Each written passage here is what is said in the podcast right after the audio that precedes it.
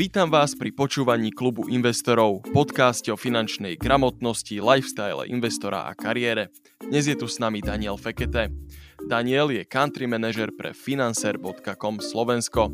Je milovníkom dobrého jedla, cestovateľ, čo momentálne asi až tak nie, knihomoľ so záľubou vzdelávania sa v oblasti finančnej gramotnosti a financií.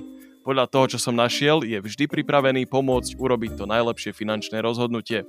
Zaujíma sa o politiku, online marketing, sociálne médiá a startupy. Je aj spoluzakladateľom vzdelávacieho programu School of Modern Policy. Ahoj Daniel. Zdravím. Doplnil by si nejako náš úvod? Nie, odviedol si skvelú prácu a predstavil si ma presne tak, ako by som sa predstavil ja sám, čiže doplňať určite nič nebudem v podstate som si požičal tvoj profil z financera, takže aby som dal kredit tam, kde kredit patrí, je to tvoj úvod, tvoj profil. Pravda. Takže tak. Um, Daniel, povedz nám, odkiaľ si a čo je tvoje remeslo? Možno to počuť, možno nie. Som z východného Slovenska, mm-hmm. z malebnej dedinky asi 8 km od okresného mesta Trebišov kde som sa síce narodil a vyrastal, ale momentálne tam nebývam.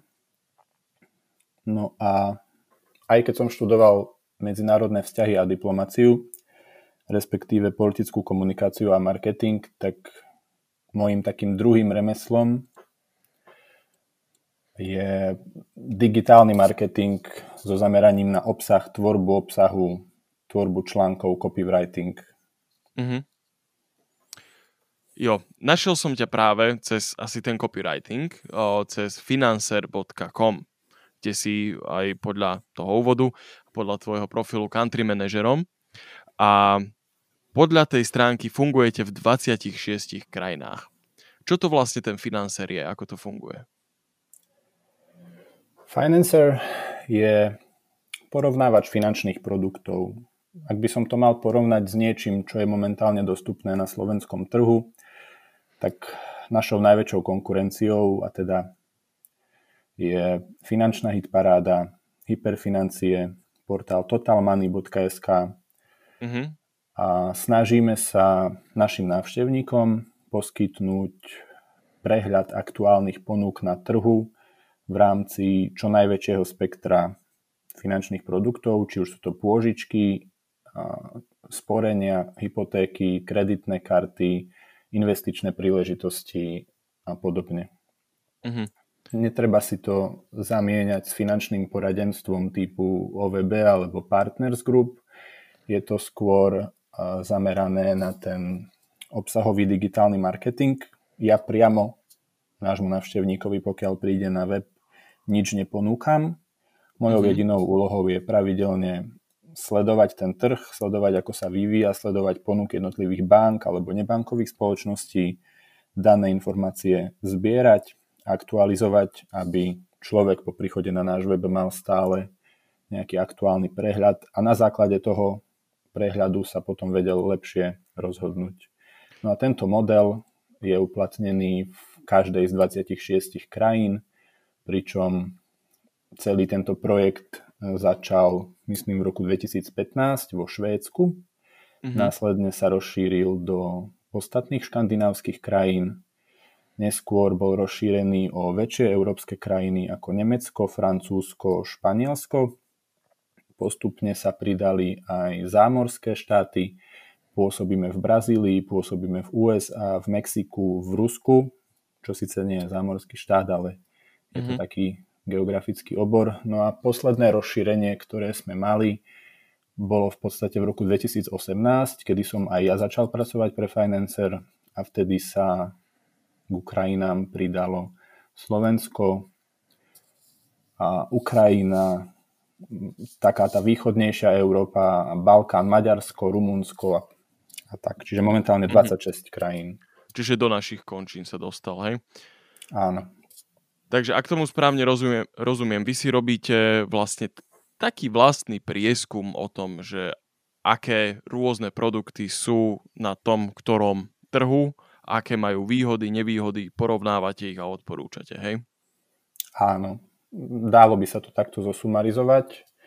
V mhm. prípade nejakých investičných produktov alebo platobných kariet, ako je Revolut alebo N26, to už je väčšinou o tom, že niekto z nás sám tú kartu alebo produkt využíva a potom je tá recenzia a odporúčanie o to hodnovernejšie, ale sú prípady, kedy v podstate iba zbierame dostupné informácie z internetu, robíme z toho nejaký komplex, nejaký balíček a to potom ponúkame klientovi, aby sa vedel rozhodnúť, mm-hmm. či a ako využije danú službu.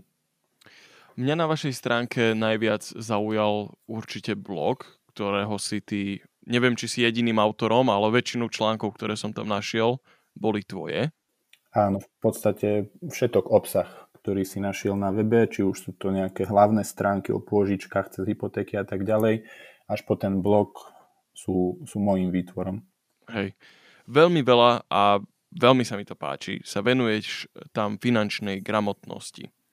A to som sa ťa chcel opýtať, že ako si sa ty dostal k téme finančnej gramotnosti? No bola to pomerne jednoduchá cesta, mm-hmm. na to, že finančná gramotnosť je neoddeliteľnou súčasťou celého finančného sveta, je takým základným kameňom k lepšiemu pochopeniu peňazí a toho, čo máš na účte.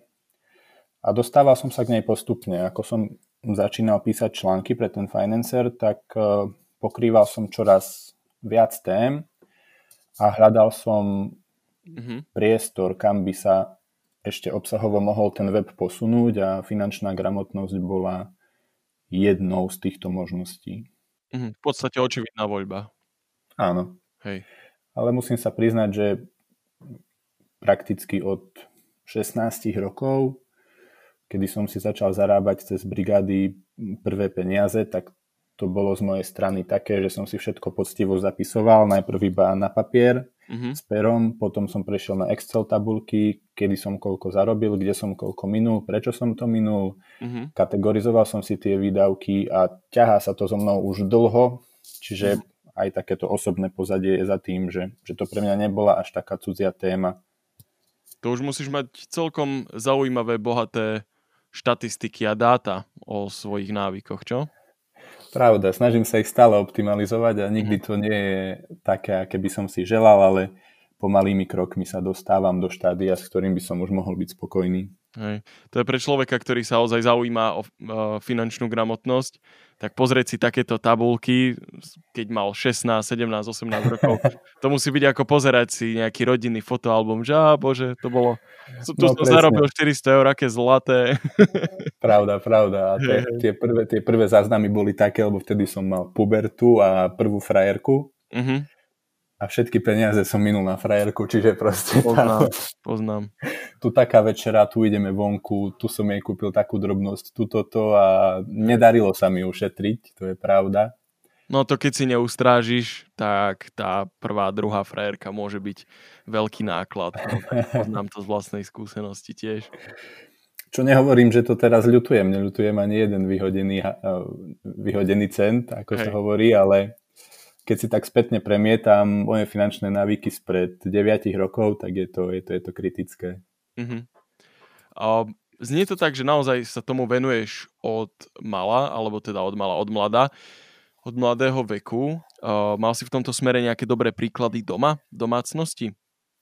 Doma takisto stále mamina sa snažila, možno nie uh-huh. nejak permanentne, ale viesť nejaký rodinný rozpočet, aj keď sme sa o tom spolu nerozprávali, pokiaľ som bol menší, ale vydával som ako si píše takisto, čo asi koľko bude stáť, na čo bude potrebné vynaložiť peniaze. Čiže aj ten príklad doma a potom také vlastné presvedčenie a vlastný prístup, že chcem mať kontrolu nad tým, čo, kde a koľko míňam a nejak sa snažiť to optimalizovať.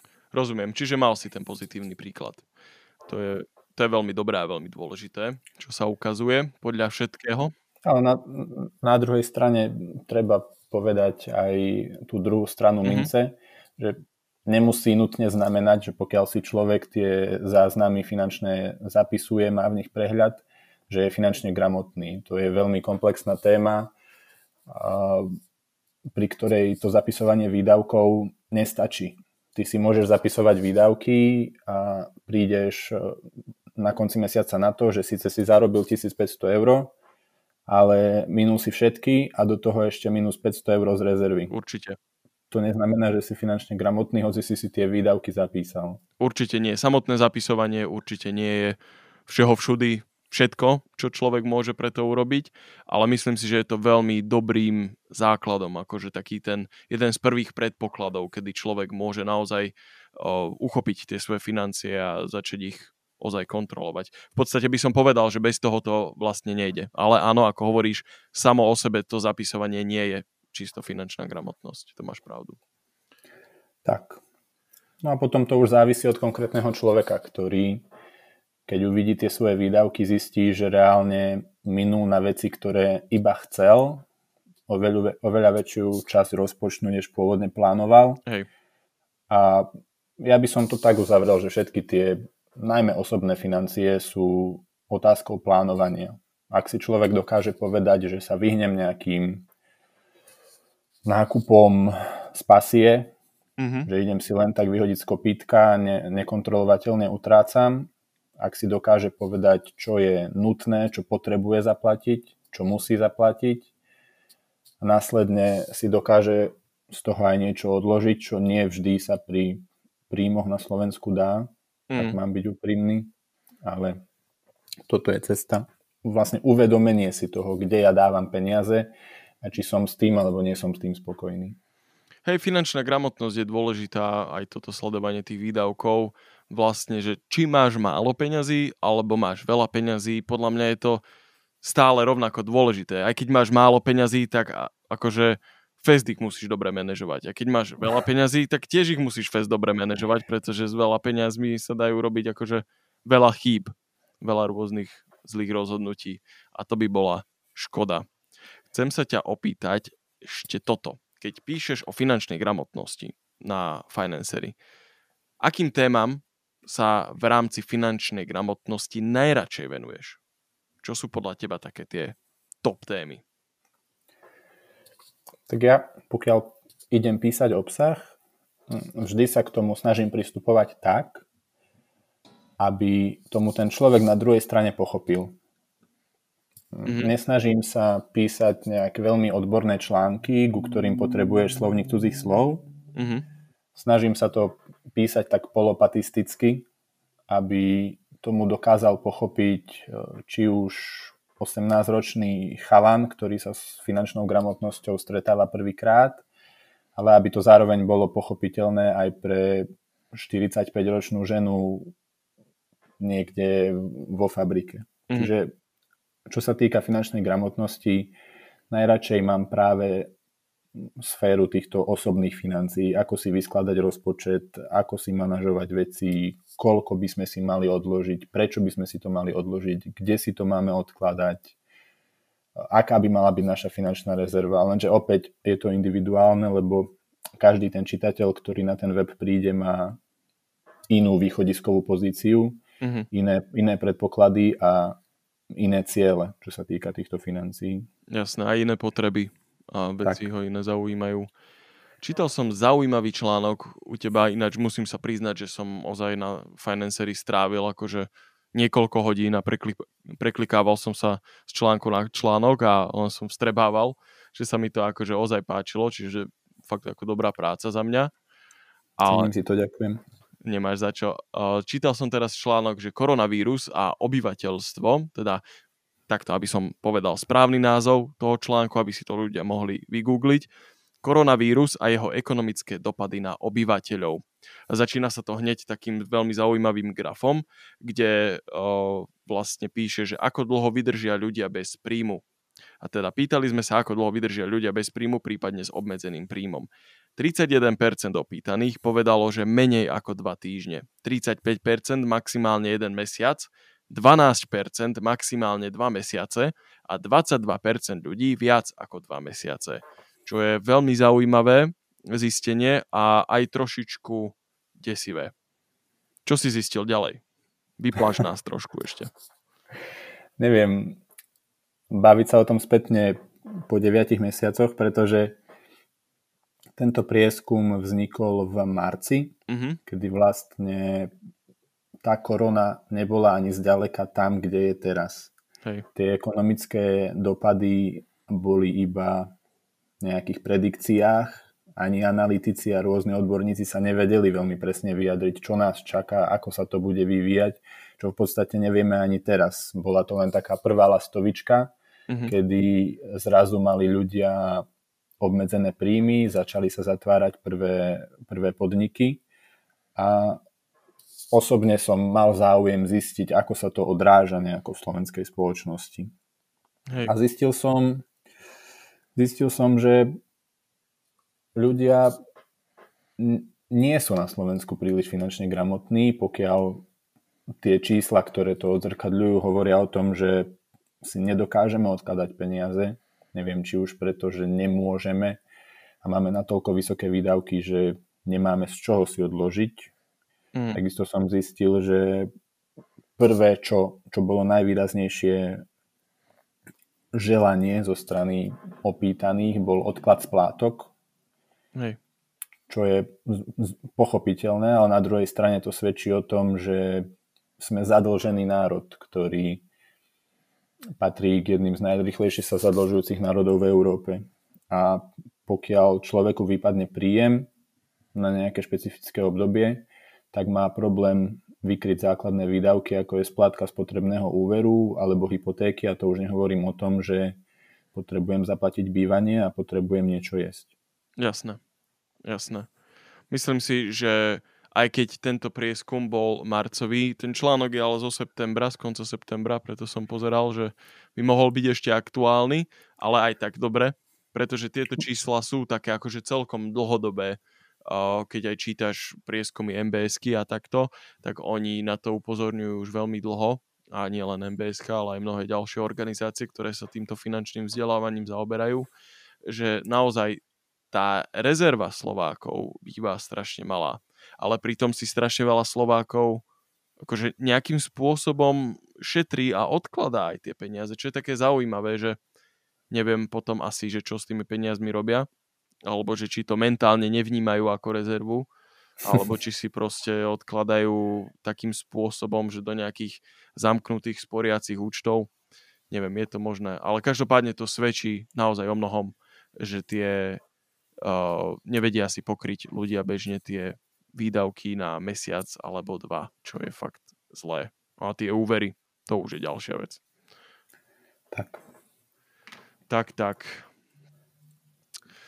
No môžeme sa zhodnúť na tom, že korona bola naozaj nečakaná, nečakaná vec. A preto som sa aj teba chcel opýtať na ďalšiu vec o vzdelaní a čo ma veľmi zaujalo na tvojom LinkedIne, je School of Modern Policy. Čiže je to, um, ak som to správne pochopil, je to neformálny vzdelávací program. Ako sa darí neformálnemu vzdelávaciemu programu počas korony? Momentálne musím sa pousmiať, lebo momentálne je to veľmi biedne. Mm. Ak dovolíš, tak rád by som rozpovedal celý tento príbeh. Určite, tam som mieril. podstate to vzniklo ako študentská iniciatíva mm-hmm. viacerých študentov z Fakulty politických vied a medzinárodných vzťahov v Banskej Bystrici, kde som aj ja študoval. A stretávali sme sa pravidelne na hodinách s tým, že predmety, ktoré sme mali v rámci osnov, boli zamerané viac na medzinárodné aktuálne dianie, nejakú politickú geografiu jazyky a mm-hmm. históriu, tú novodobú históriu, odkedy sa tie medzinárodné vzťahy začínajú formovať a boli väčšinou teoretického zamerania. Aj keď nám škola v rámci možností ponúkala dostatok priestoru, najmä časového, na nejakú mimoškolskú realizáciu, či už vo forme stáží alebo, alebo rôznych krátkodobých pracovných pomerov v, v sfére medzinárodných vzťahov, tak nejak vnútorne sme cítili, že sa z toho dá dostať viac. Hej. A snažili sme sa vytvoriť e, platformu, ktorá poskytne prihláseným študentom priestor na to zlepšovať sa v iných zručnostiach, ktoré sú podľa nášho názoru dôležité a zároveň sme ich až v takej miere nedostávali v našej škole. Čiže preto sme vytvorili nejaký súbor tém, ktoré by sme radi v rámci školy modernej politiky pokrývali. Začínali sme samozrejme komunikáciou, lebo je síce fajn, že sa postavíš pred tabuľu a odprezentuješ svoj projekt alebo prezentáciu pred študentmi, ale je to málo. Mm-hmm. Ty, pokiaľ ti to nikto neukáže alebo si to sám nenaštuduješ, nevieš veľmi, ako máš bojovať s tým strachom, ako rozprávať tak, aby sa ti netriasol hlas, ako rozprávať tak, že sa, nepozeráš, že sa pozeráš na ľudí, ako, ako viesť tú prezentáciu, ako udržať tvojho poslucháča koncentrovaného a takého, aby ťa, aby, aby ťa počúval. Mm-hmm. Čiže toto, bol, toto bolo také gro, okolo ktorého sme to chceli celé postaviť a následne sme zahrnuli do vzdelávacieho programu témy ako verejná správa, lobbying, legislatíva, nahlasovanie korupcie, takisto kritické myslenie, ktoré sa hlavne dnes ukazuje ako kľúčové. Mm-hmm ďalej média a informácia, politický marketing. Ale nechceli sme to brať z tej teoretickej stránky, akú sme možno boli zvyknutí dostávať v škole, ale na každú tému sme mali pripravený zoznam lektorov, v najlepšom prípade lídrov svojich profesí v rámci Slovenskej republiky, ktorí, ak to bolo možné, prišli priamo do Banskej Bystrice, kde tento program prebiehal stretli sa s účastníkmi, vytvorili si s nimi väzby, nejaký sociálny kontakt, networking a ukazovali príklady z praxe.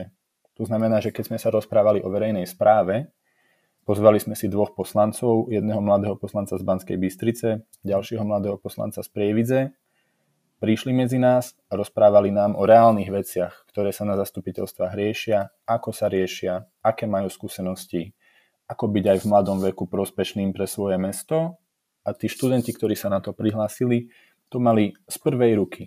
Mm-hmm. Nemôžem povedať, že tam nebola teória, pretože nejaký taký ten úplne základný úvod bol potrebný, pokiaľ to bola nejaká neznáma téma, ale aj v ostatných témach sme sa snažili zamerať skôr na tú praktickú časť. Keď sme riešili legislatívu, ktorá stále neprebehla, bohužiaľ, kvôli koronavírusu, chceli sme ukázať tým študentom, ako prebieha legislatívny proces. Mm-hmm. Čo všetko je potrebné urobiť preto, aby vznikol zákon, ako ho podať, čo všetko je potrebné spraviť, aby si to tí študenti sami vyskúšali, aby sami navrhli nejaký zákon a aby prešli celým tým procesom. Mm-hmm. No a momentálne je situácia taká, že je program pozastavený, bohužiaľ, pretože ako som spomínal na začiatku, chceli sme to celé postaviť na tom osobnom kontakte, kedy sa ľudia spolu môžu stretnúť a aj keď online výučba má svoje výhody a niekoľko prednášok sme mali aj cez internet, nesplňa to tú predstavu, s ktorou sme do toho šli. Čiže momentálne tento náš pilotný ročník je pozastavený a čakáme na zlepšenie situácie, aby sme sa opäť mohli stretnúť, dotiahnuť veci do konca a uvidíme, ako sa to bude vyvíjať v ďalších mesiacoch, rokoch. Hej, rozumiem. Veľmi dobre tomu rozumiem. Tiež som študentom momentálne jedného vzdelávacieho programu a tiež sme sa mali každý mesiac stretávať spoločne a budovať komunitu s mladými aktívnymi ľuďmi, ale žiaľ korona nám to prerušila rovnako ako vám. Je to, je to celkom smutné, pretože tá, ten ľudský kontakt a tie známosti a vzťahy a tie nápady, ktoré vzniknú tam live, to je úplne že najviac. To je nedoceniteľné. A to žiaľ nie je jednou z tých výhod toho Zoomu. Pravda, súhlasím. Z tých osobných stretnutí ide neuveriteľná energia. Hej. Ja za nás môžem povedať, že aj keď sme sa reálne prvýkrát s našimi účastníkmi stretli vo februári, začínali sme 5. februára 2020 a stihli sme reálne 3 alebo 4 prednášky osobne, mm-hmm. dokým prišiel marec a začalo sa to všetko obmedzovať, vytvorila sa skvelá komunita ľudí, ktorá si je schopná zavolať kedykoľvek, sadnúť si, porozprávať sa aj napriek tomu, že sme z odlišných prostredí, aj napriek tomu, že tam máme chlapca, ktorý tohto roku končil strednú školu, aj napriek tomu, že sme každý z iného cesta, tak sme si k sebe tú cestu našli. Hej. A bolo to príjemné obdobie a mrzí ma, že, že to skončilo tak, ako to skončilo. Na druhej strane neskončilo to tak preto, že by sa nám nechcelo, uh-huh. alebo že by sme prestali na tom pracovať, ale tie vonkajšie okolnosti, ktoré nedokážeme ovplyvniť, nám zabranili pokračovať. Rozumiem. Čo sa týka toho výberu tém, toto akože v žiadnom prípade není nejaká kritika, len obzervácia, že to vyzerá skoro tak, ako by ste vytvorili taký bootcamp pre založenie politickej strany. je, to, je to dôsledok, um, ako samozrejme, že tých priorít a komunikácia veľmi dôležitá zručnosť pri všetkom, ale tie ako ďalšie veci, že vychádza to tak viac menej asi z vašich uh, nejakých preferencií a záujmov, predpokladám, alebo aký bol ten filter? Tiež sme sa stretli presne s tým, čo si teraz povedal, keď sme sa rozprávali s našimi známymi o tom, čo sa chystáme urobiť. Mm-hmm. Pre, prejdú dva roky a bude z toho politická strana, tak môžem ubezpečiť, že takéto ambície nemáme, ale skôr je to fakt o tom, že každý sme z rovnakého prostredia, čo sa týka tých zakladateľov. Mm-hmm. Študovali sme všetci, alebo študujeme ešte medzinárodné vzťahy, diplomáciu, politológiu, čiže tak nejak prirodzene to z toho vyplynulo. Mm-hmm. A môže to tak vyzerať pre nezainteresovaného a pre tretiu osobu, ale uh, nebolo to cieľene vytvorené za účelom vytvorenia nejakých kádrov alebo politických strán. Proste toto sme považovali za potrebné zlepšiť, lebo sme sami cítili, že v tomto máme nedostatky. Mm-hmm. Rozumiem, rozumiem. Dobre, tak teraz pre niekoho, kto počúva a možno ho to zaujalo, tak aspoň to už má vysvetlené, že nie, tak, pravda. nie je to nová kvasiaca politická strana. Len to tak vyzerá, možno. Ale... tak, si, tak si to napíšeme na web hneď do hlavičky hore, že, že nie sme politickou stranou, ani sa nechystáme byť politickou stranou. Možno nejaké také ako varovanie pre ľudí. Ale mm. jasné, o, podľa mňa to vyzerá zaujímavo a všetky tie témy vyzerajú veľmi zaujímavo. Mňa osobne by to zaujalo. O, hneď by som išiel na nejakú prednášku, zvlášť po tomto roku, ja už by som išiel akože na prednášku o motenskej joge, mne to je jedno. Už len proste vieš medzi ľudí ísť. Tak, ani mi nehovor, mne neuveriteľne chýba ten sociálny kontakt. Hej, myslím a... si, že mnohým, mnohým ľuďom. Jasné aj tí, čo sa pred koronou pasovali za introvertov, tak myslím si, že teraz už by najradšej išli na diskotéku, oldies party, na Abu alebo čo. No práve sa rozprávaš s introvertom, čiže môžem to potvrdiť. vidíš, to, vidíš to. Dobre, presuňme sa ďalej. Mám tu ešte nejaké otázky. Toto sú už také zamerané na také rozoberanie tvojej osobnej tej finančnej gramotnosti a takých rôznych akože konárov, ktoré z toho vyrastajú, z toho kmeňa no, finančnej no, gramotnosti. A kľudne akože môžeš aj stručné odpovede, môžeš aj dlhšie, ak sa tak budeš cítiť, to je v pohode. A líšiš sa od svojho okolia vo svojom prístupe k peniazom? Veľmi záľudná otázka. Mm-hmm. Myslím si, že áno. Nechcem, aby to vyznelo nejakým spôsobom na myslenie, lebo nemám právo si namýšľať v porovnaní so svojimi rovesníkmi niečo viac, mm-hmm. ale ak mám byť úprimný, nestretol som vo svojom okolí a veku ľudí, ktorí, veľa ľudí, ktorí by pristupovali k peniazom takým spôsobom ako ja. Mm-hmm. Že by si teraz viedli nejaké záznamy, vedeli, čo sa chystajú kúpiť, kedy sa chystajú kúpiť a, a podobne. Hej. Hej, chápem to. Akože ani podľa štatistik to vôbec podľa mňa nevyznieva nejako, o, že by si sa vystatoval, pretože aj tie výskumy MBSky, aj vlastne to, čo sme sa bavili o tom článku s tou koronou a s tými zásobami, tak vo všeobecnosti to nie sú len akože rovesníci, ale vo všeobecnosti na Slovensku nie je až tak veľa ľudí, ktorí sa aktívne zamýšľajú nad tými financiami. Čo je škoda. To je veľká škoda a preto sa snažíme aj cez tento podcast a aj cez Financer trošičku šíriť osvetu.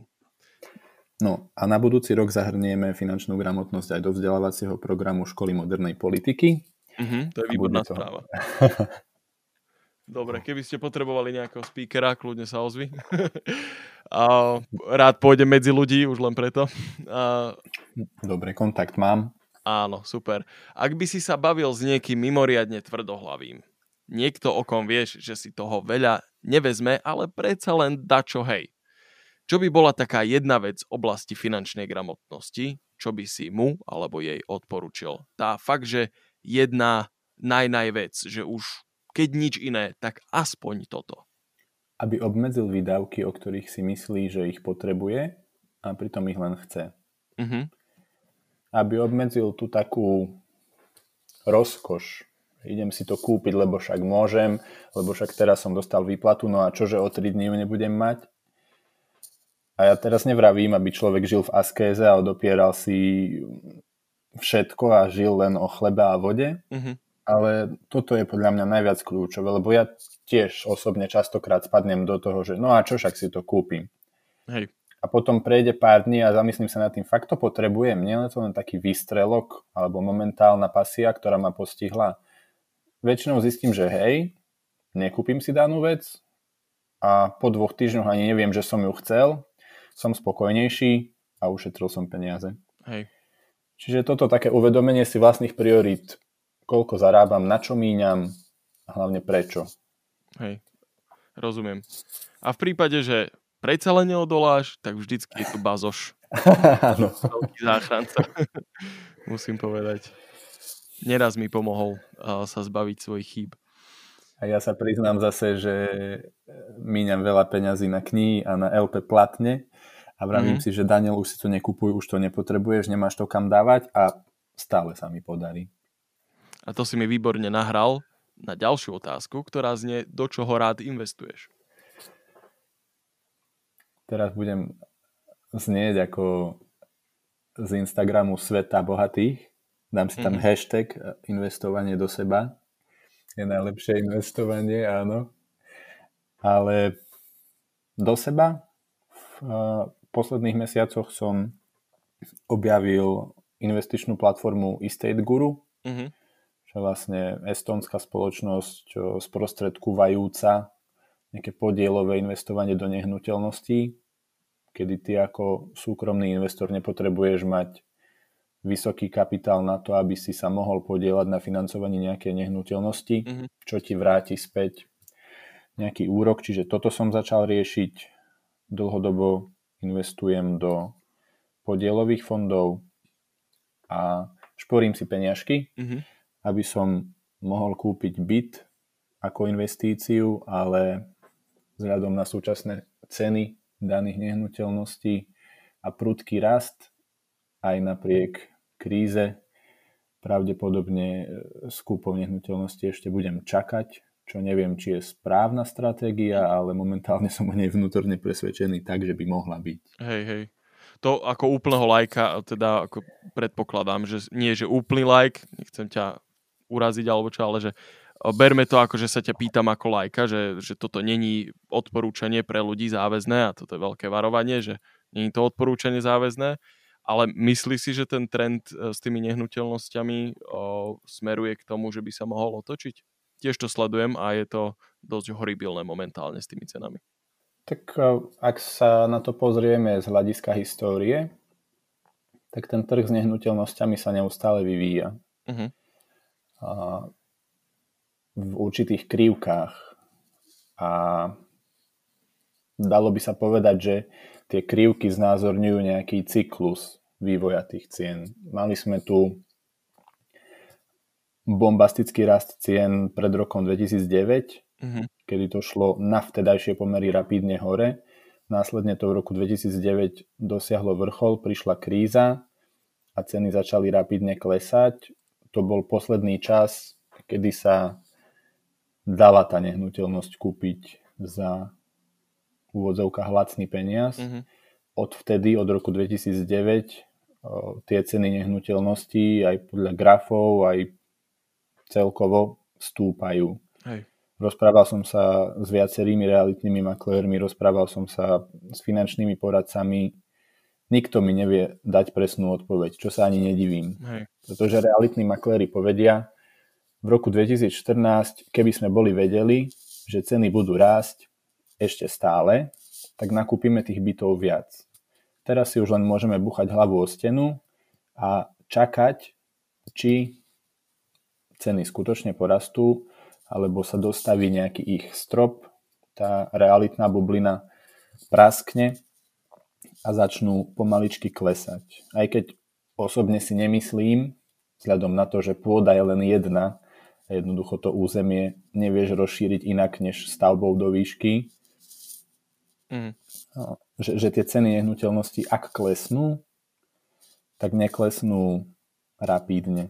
Hej. Neočakávam nejaký 30-40% pokles, že byt, ktorý dnes kúpiš za 100 tisíc eur niekde v okresnom meste, by si za rok alebo dva vedel kúpiť za, za 60. Hej. Takýto rapidný pokles nepredpokladám, ale hovorím, že ja nie som ani hypotekárny špecialista, ani, ani realitný maklér, je to len môj osobný pohľad z toho, ako to vnímam, keď sledujem ten trh, nejaké predpovede a, a, a realitné portály hlavne. Hej. Lebo často sa stretávam s tým, že tá ponuka je značne oklieštená, bytov je málo a byty, ktoré sú v starších panelových domoch alebo nie sú to novostavby, sa cenami vyrovnávajú novostavbám. Mm-hmm.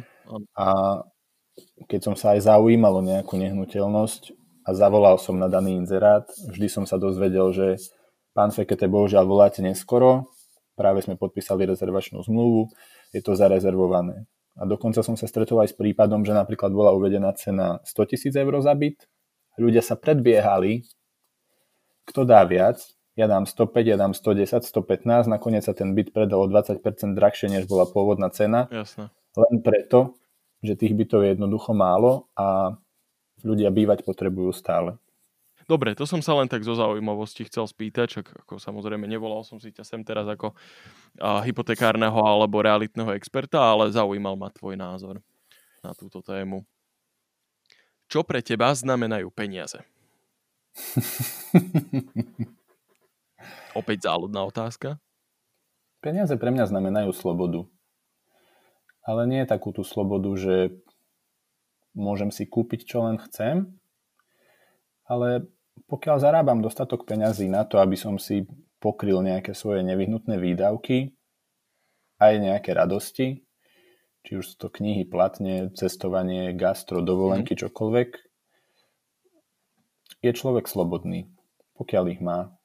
Pokiaľ sa nemusí zobudzať s tým, bože môj, kde ja teraz zoberiem na toto, alebo na tamto, alebo na splátku. Dáva to taký pocit slobody, aspoň pre mňa že, že pokiaľ mám tie peniaze pod kontrolou, aj keď možno nezarábam veľa, ale viem, že mi vystačia aj na to, aj na to, aj na to, dokážem zaspávať e, s kľudným pocitom, s tým, že si dokážem zaplatiť svoje bývanie, dokážem si zaplatiť nevyhnutné výdavky a vďaka tomu, že nemusím stále myslieť na to, kde a ako získať peniaze, aby som vykryl to, čo potrebujem, môžem, môžem byť slobodný, môžem bez obáv ísť večer do kina, čo momentálne nemôžeš, ale rozumieš. Mm, hej, ale rozumieme sa, hej, hej.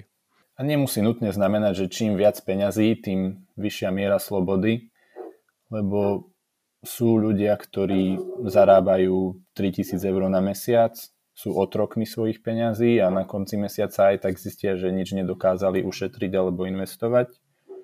A sú ľudia, ktorí zarobia možno polovicu z toho, žijú úplne šťastnejší a spokojnejší život a dokážu si každý mesiac odložiť peniaze, či už pre svoje deti, alebo na nejaký terminovaný vklad, čo nie je vhodný príklad, ale, ale v rámci investovania.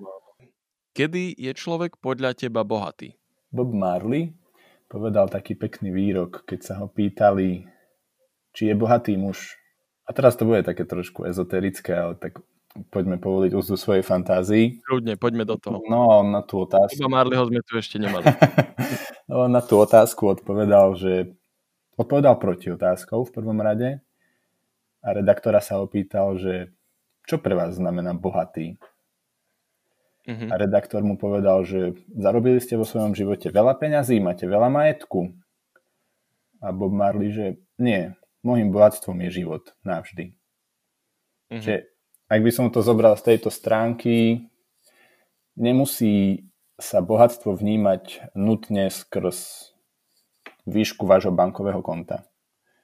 Samozrejme je príjemné, ak e, vám na účte svieti zo pár desiatok tisíc eur, s ktorými neviete, čo máte urobiť a môžete si napríklad splniť cen a otvoriť kaviareň, mm. ale nie je to vyslovene nutnosť mať tých peňazí veľa. Niekto môže bohatstvo vnímať skrz čas strávený s rodinou, ktorý je plný smiechu, nejakej rodinnej pohody, aj napriek tomu, že tých zo pár desiatok tisíc eur na svojom účte nemá. Čiže je to veľmi taká špecifická otázka. Neviem na ňu odpovedať.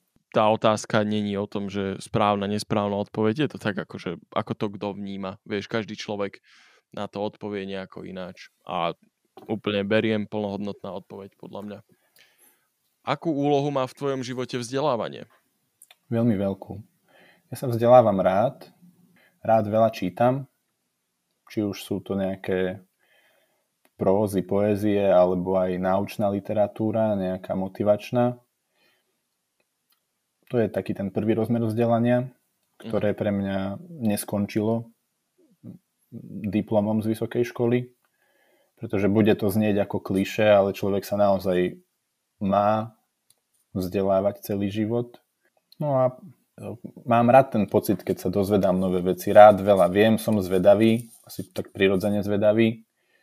A netvrdím, že teraz viem všetko, alebo že mám recept na všetko, ale sám seba by som charakterizoval ako človeka, ktorý sa snaží získať vedomosti z každého rožku trošku. A vlastne aj tie medzinárodné vzťahy, ktoré som študoval.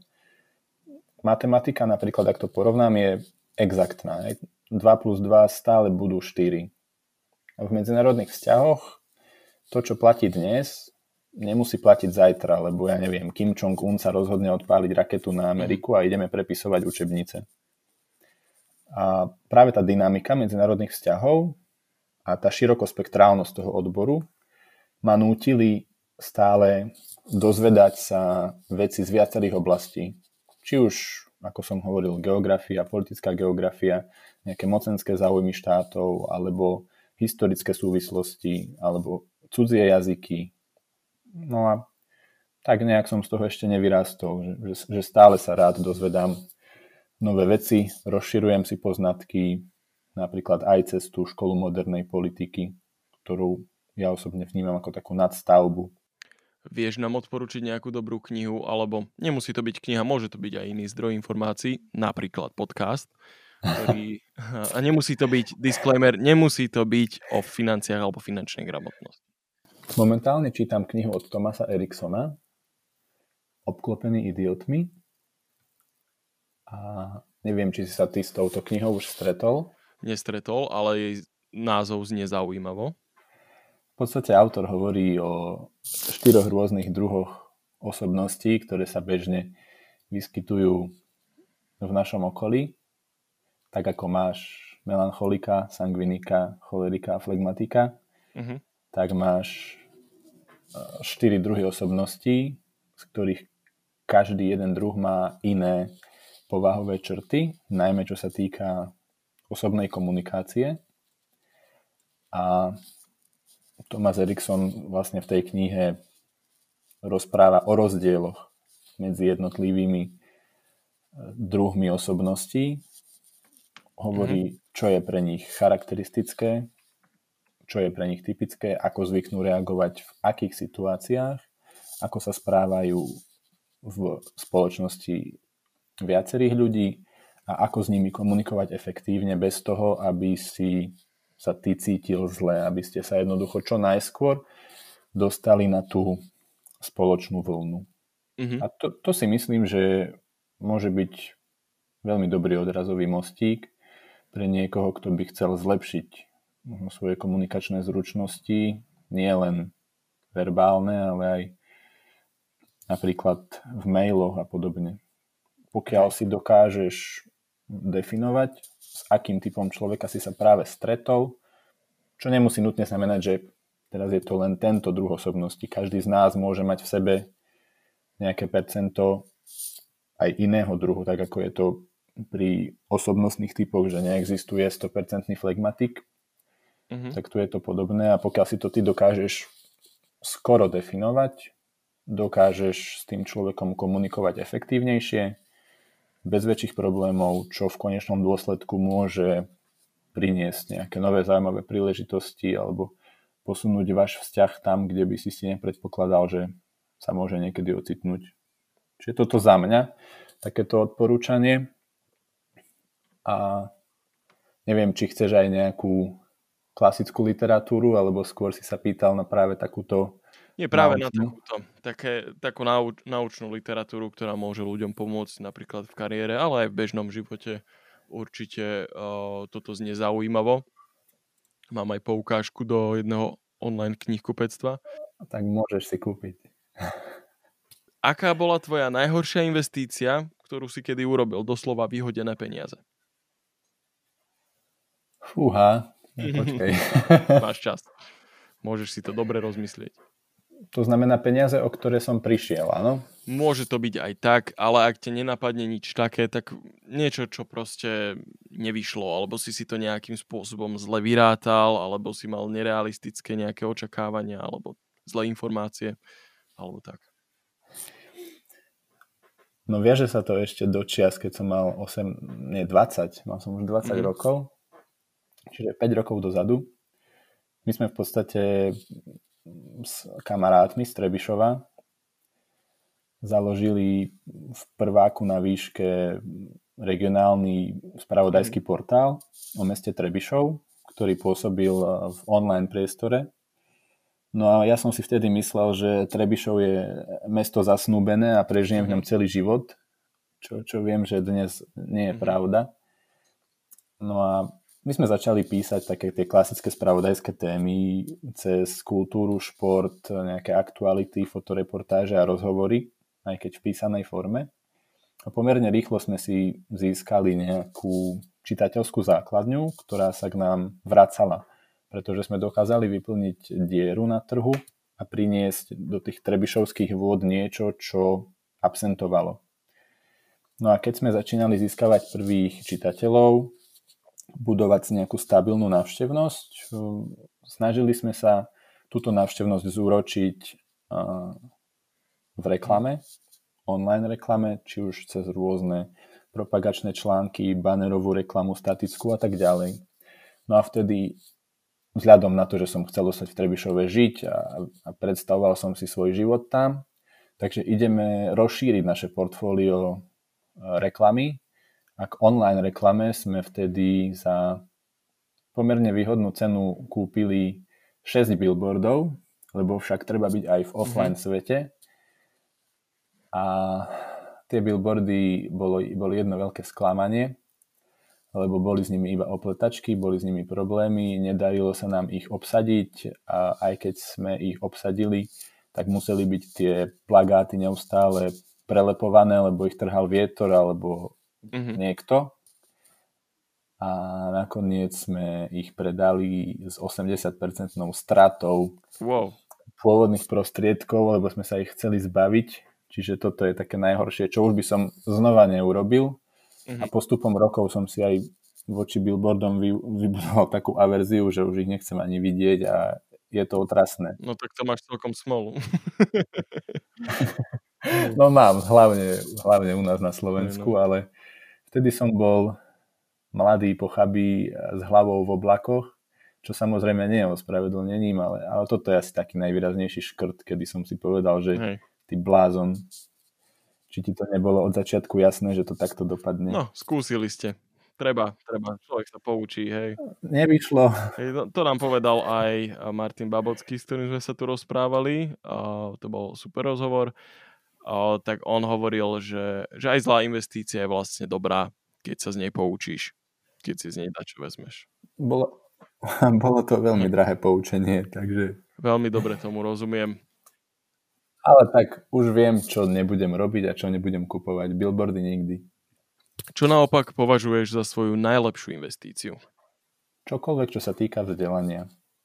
Pretože ti to neuveriteľne rozšíri obzory, naplní ťa to, aspoň teda mňa, takým chtíčom, že chceš to vedieť, chceš sa zlepšiť v danej nejakej profesii alebo v oblasti a za mňa najlepšia investícia, ktorá bola, mm, keď, keď bol marec a začali všetky tie opatrenia a začali sme tráviť viac času doma minulý rok, tak mm-hmm. som na internete objavil internetové, vlastne online kurzy eh, z University of eh, Philadelphia z Ameriky, mm-hmm. kde som sa prihlásil na taký intenzívny dvojmesačný kurz o základoch marketingu kde sme riešili branding, positioning, stratégiu marketingovú a tak ďalej. Bola to pre mňa výzva, lebo to bolo v angličtine, čiže mhm. iné prostredie a ukončilo sa to certifikátom, za ktorý bolo potrebné zaplatiť. A keď som videl tú cenu, tak sa mi hlava zatočila, ale si hovorím, že už keď mm-hmm. som na konci a už som to zvládol, tak v podstate nebudem na sebe šetriť opäť. A zaplatil som to, certifikát je doma, čiže v podstate mm-hmm. mám doma certifikát z americkej univerzity, je to fajn, otvorili sa mi zase oči, videl som veci, ktoré som predtým skrz tie naučené veci nevidel mm-hmm. a mhm. považujem to za veľmi dobre zhodnotené peniaze. Paráda. Čo by si ešte chcel v živote dosiahnuť? Aké máš nesplnené góly? Fú. Chcel by som si urobiť vodičak na motorku. Mhm. Zaujímavé. V priebehu, v priebehu nasledujúceho pol roka, ak to situácia dovolí. Potom následne si kúpiť motorku. Mhm. A chcel by som mať vlastný dom. Taký, kde môžem prísť, kde ma počká moja manželka, moje deti, a to je všetko. Nemám, nemám v tomto smere nejaké megalomanské plány, že teraz bude zo mňa druhý Jeff Bezos. Mm-hmm. Skôr, skôr také skromnejšie. A pevne verím, že sa mi to podarí, aj keď osobne ešte neviem, že, že kde by som chcel zakotviť a zapustiť korene. Kde si teraz, ak sa môžem spýtať? Teraz som doma, v dedinke. Mesto myslím. kde, sa, kde sa bežne pohybuješ? A v dedinke vlastne, v ktorej bývam, volá sa to Čeľovce. Aha. Je to asi 40 km južne od Košic, blízko, blízko maďarských hraníc. No ale predtým, ešte počas prvých 9 mesiacov roka 2020 som býval v Banskej Bystrici, uh-huh. kde, som, kde som ostal vlastne po škole No ale potom aj, aj, aj kvôli korone, aj kvôli nejakým interným záležitostiam domácim som sa vrátil, vrátil domov a teraz som tu, ale nechcem, nechcem tu ostať, rozmýšľam čo so sebou, či, či skúsim Košice, uh-huh. ktoré mi pripadajú celkom zaujímavé, alebo, alebo pôjdem do Prahy, alebo keď sa bude dať, tak budem cestovať. Neviem, neviem ti odpovedať, som ešte taký neusadený. Uh-huh. Rozumiem. Ale to sú možnosti. To je, ano. to je práve dobré. Máš veľa možností, ktoré si môžeš dobre zvážiť teraz. Dobre, tak to som teda rád. To bolo za mňa všetko. Tu už sme vyčerpali všetky otázky. A som rád, že náš podcast o finančnej gramotnosti sme ukončili tým, že ty by si si rád kúpil motorku. Pýta si sa na sny. Áno. A sny sú presne z tej kategórie, že chcem. A pokiaľ ja, si na ňu našetrím, tak... Ja to absolútne chápem a akceptujem. Aj motorka môže byť uh, fantastická. Ľudia si musia, aj keď sú zodpovední so svojimi peniazmi, tak akože stále sú to tvoje peniaze a keď ty chceš motorku tak, uh, a môžeš si ju dovoliť, tak Boh ti žehnaj, kúp si motorku, vieš. A potom dávaj pozor na cestách hlavne. Áno, samozrejme. To je, to je tiež veľmi dôležité. A aké, aké sú tvoje sny, Matúš? O, takto naspäť na mňa. Um, vieš čo, moje sny sú veľmi podobné tým tvojim. Chcel by som... Tiež chceš motorku? Motorku nie, štvorkolku by som chcel. Som sa pre, presťahoval do a do prírody. Bývam teraz na takej chalupe pri zvolene. A aj tuto niekde chceme zostať. A toto je svokrová chalupa momentálne, čiže tu sme tak na dočasku, ale určite chceme si kúpiť vlastné o, miesto s priateľkou. Čakáme spolu dieťa, takže to je môj sen. Gratulujem. Som, ďakujeme, že by som chcel byť o, dobrým otcom, to je veľmi vznešený cieľ. A teda aj tú štvorkolku, no vieš, niekde pekne v prírode si nájsť miesto a, a zakotviť a viesť spokojný, naplnený život a nie, nejakým spôsobom pozitívne prispieť k tejto spoločnosti. Takto by som to vágne ukončil. Ale veľmi dobre si to ukončil. Zvlášť cieľ byť dobrým mocom, to je veľmi vznešený cieľ a pekný. Myslím si, že, že je to tak správne. Ale je to ťažké mne sa uh, toto dostalo a veľmi rád by som to podal ďalej. Takže viem, viem, aké je to super. Dobre, tak teda, a super, ďakujem si normálne teraz obrátil toto interview na, na Ruby. Bolo to veľmi zaujímavé a som ti veľmi vďačný, že si prijal toto pozvanie, že si investoval tento čas a, do tohto podcastu. Ak máš niečo, čo by si ešte chcel odkázať našim poslucháčom alebo niečo, čo by si na záver povedal, tak teraz môžeš. Ja takisto ďakujem za pozvanie, Matúš. Bolo mi potešením. Není za čo. Stráviť s tebou tento čas. Verím, že aspoň pre jedného človeka, ktorý si tento podcast vypočuje, bude prínosom. A čo by som chcel odkázať? Do, dneš, do dnešných časov asi hlavne trpezlivosť a dôveru v to, že bude lepšie. Hej. Tak. Dobre. Tak a s týmto sa s vami lúčim. Ďakujem, že ste si nás vypočuli a majte sa pekne. Toto bol klub investorov. Ďakujeme, že nás naďalej počúvate. Mali sme teraz trošičku prestávku cez sviatky. Dúfam, že ste si odpočinuli. My sme si určite trošku odpočinuli. Ako vždycky, naša povinná jazda, môžete nás podporiť, ak nás máte radi. Choďte na www.investiciaslovensko.sk a tam sa môžete pridať ako crowdfundový investor do klubu investorov, alebo nás môžete podporiť priamo cez náš patron účet, link je v popise, alebo nás zazdieľajte na svojich sociálnych sieťach. Hoci ktorý z týchto spôsobov veľmi oceníme. Ďakujeme pekne a majte sa krásne.